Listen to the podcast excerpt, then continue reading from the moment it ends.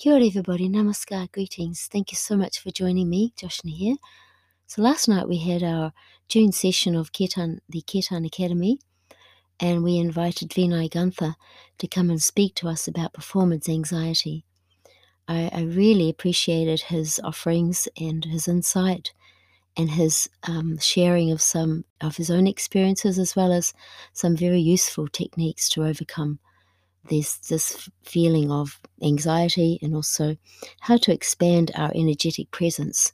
So I'm going to share um, an excerpt with you today, and um, and we'll be sharing a few more as well after this. At the end of this excerpt, um, I have included a kirtan that um, Vinay sang for, for us at the end of his session, one of his favourites. So thanks so much for joining me and look forward to sharing with you again soon. Well, I mean, I, I guess I can start talking from a kind of Gestalt perspective on just the topic of anxiety. Firstly, the, the simple version is the Gestalt understanding is that, um, well, Fritz Perls had this little formula anxiety equals excitement minus oxygen. So you can take that literally, or you can take it um, sort of representationally in the sense that um, whatever excitement, you could say life energy we have when we constrict it, either constrict our breathing or constrict our musculature, which is kind of the experience of anxiety, it, it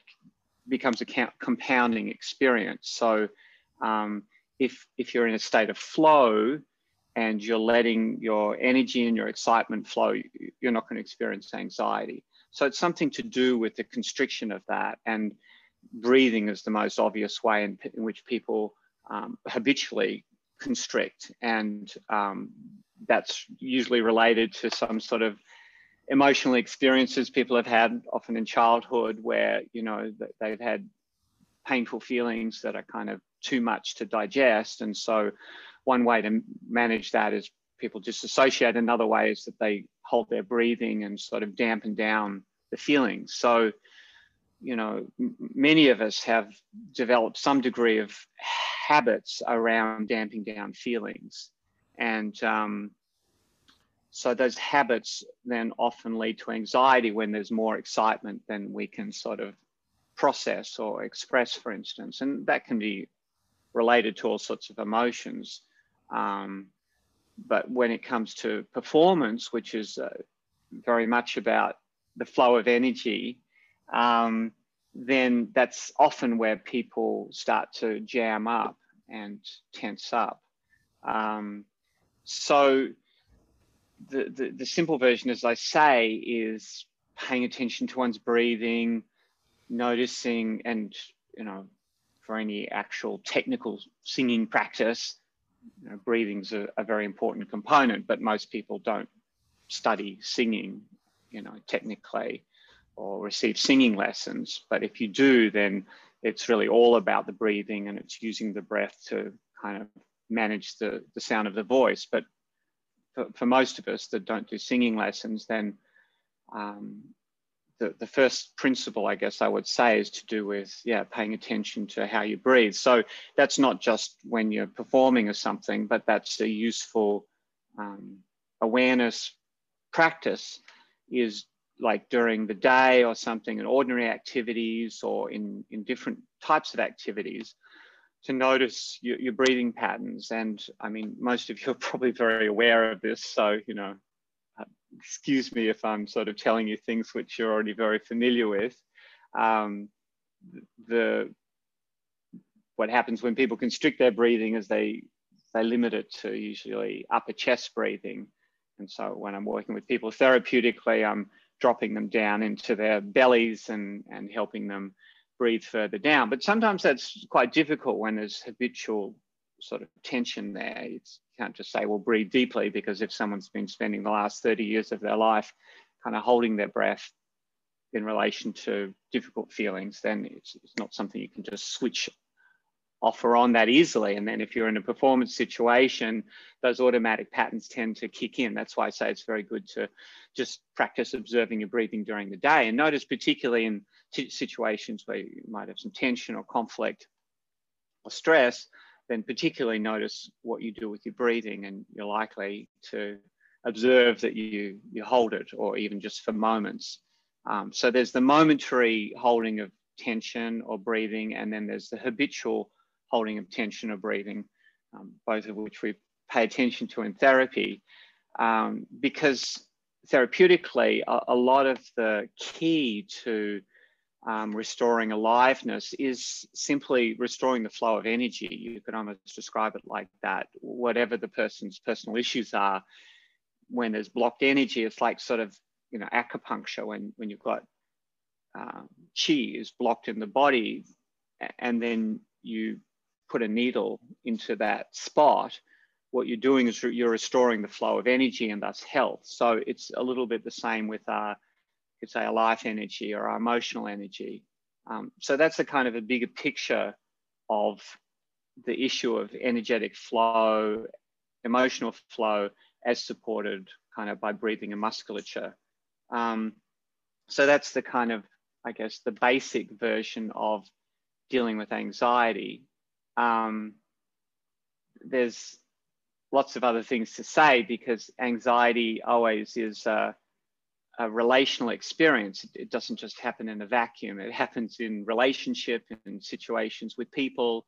Um, so again, it's not something you can just sort of go, well, in relation to performance, because it's very much connected to how we are in the world, how we are with people. So, I mean, on the simplest level, if someone's an introvert or an extrovert, you know, extroverts are generally more comfortable connecting and being with people and introverts are often less comfortable or they have limits or get drained or something. So performance which is in many ways very much about connection um, can be modulated according to you know your, your, comfort being with people. But then above and beyond that there's the um, this kind of relational dynamic that we have how, how we are with people um, so like for me I mean, I'm talking at the moment and I'm, I love teaching. However, when, when I'm in conversation with people, I tend to listen more because um, I don't know, there's some, that's just sort of the balance for me. I'm,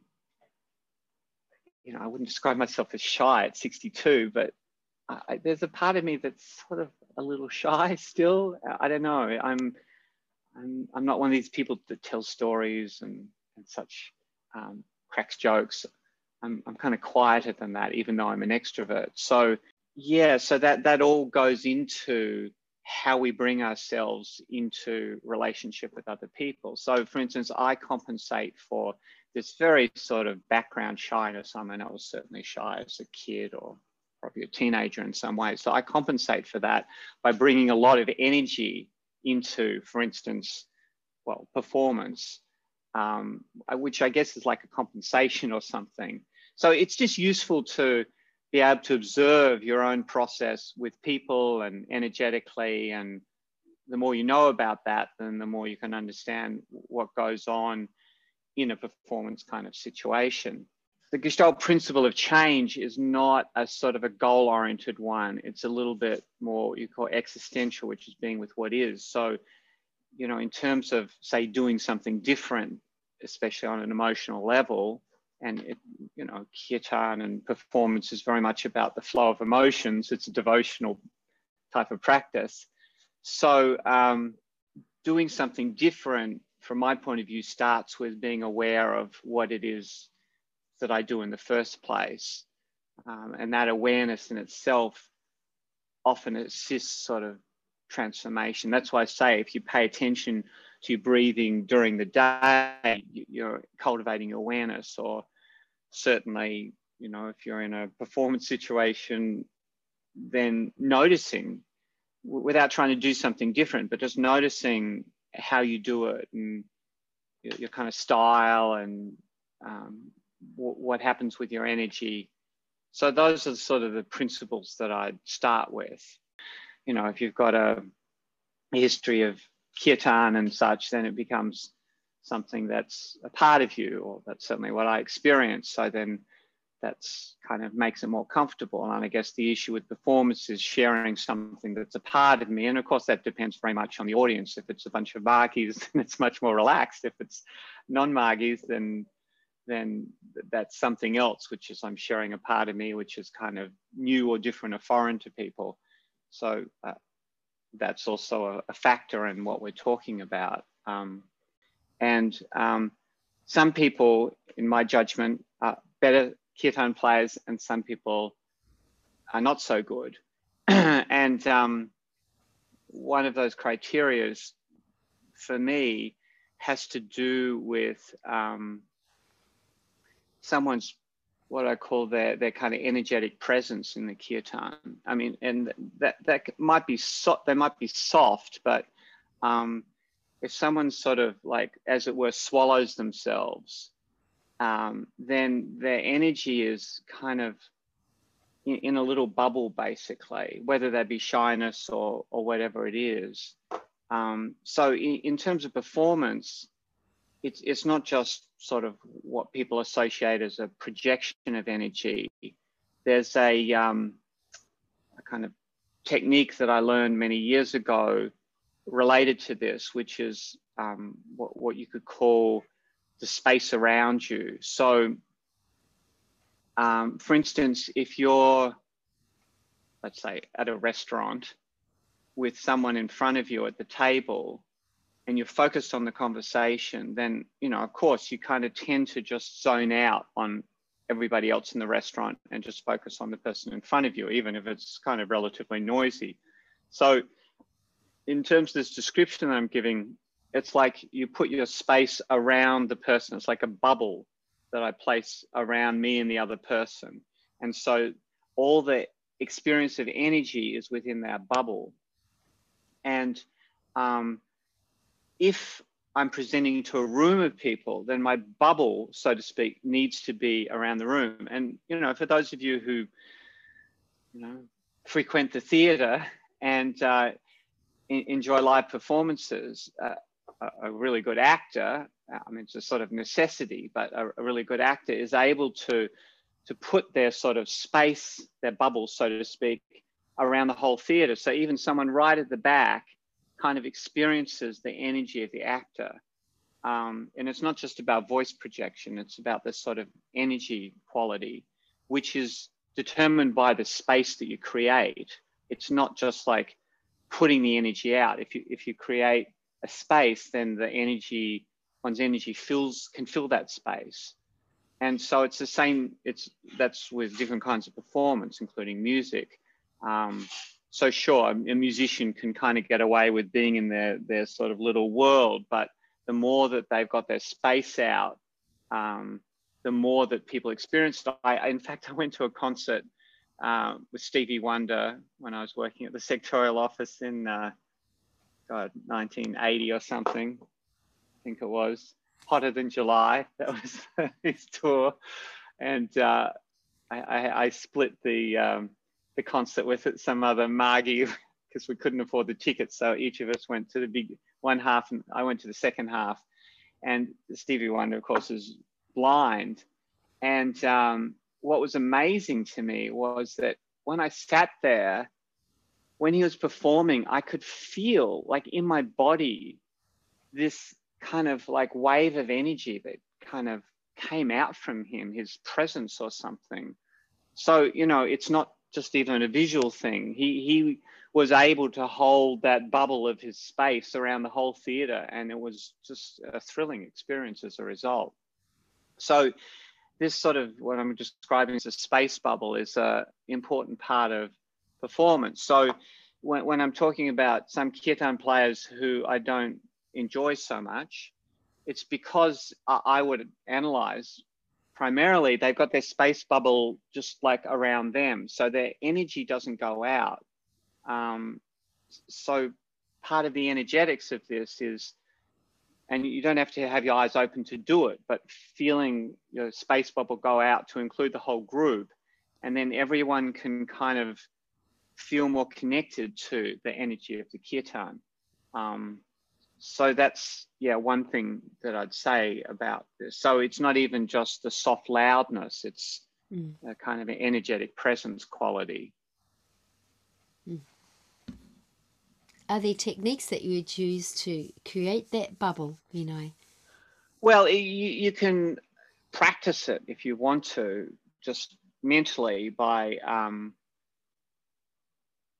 imagining, well, this is what we were taught originally, imagine a matchbox in, in your hand, and then you expand the sides of the matchbox to just sort of be around to your body. So it's just me and the matchbox, and then expand the matchbox out to, you know, let's say include the room and then expand it out. And then you experience everything in the room, expand it out to include the building, experience everything in the building, expand it out to include the city, country. You can sort of move the matchbox out. And the bigger the matchbox is, then the more your psychic space is open to the experience of everything in that space and the more connected you are to everything. It's a bit like a sort of a neo-humanistic process if you keep going in a way connected to the whole planet and not just like mentally, but it's kind of like almost an energetic connection. And then you move the sides of the matchbox in. So you can kind of practice like that. And, and if you're again, just you know, in daily life, if you're with someone, you can notice what your little matchbox space is doing. You can put it around them, and you, you, you know, because we all do this automatically.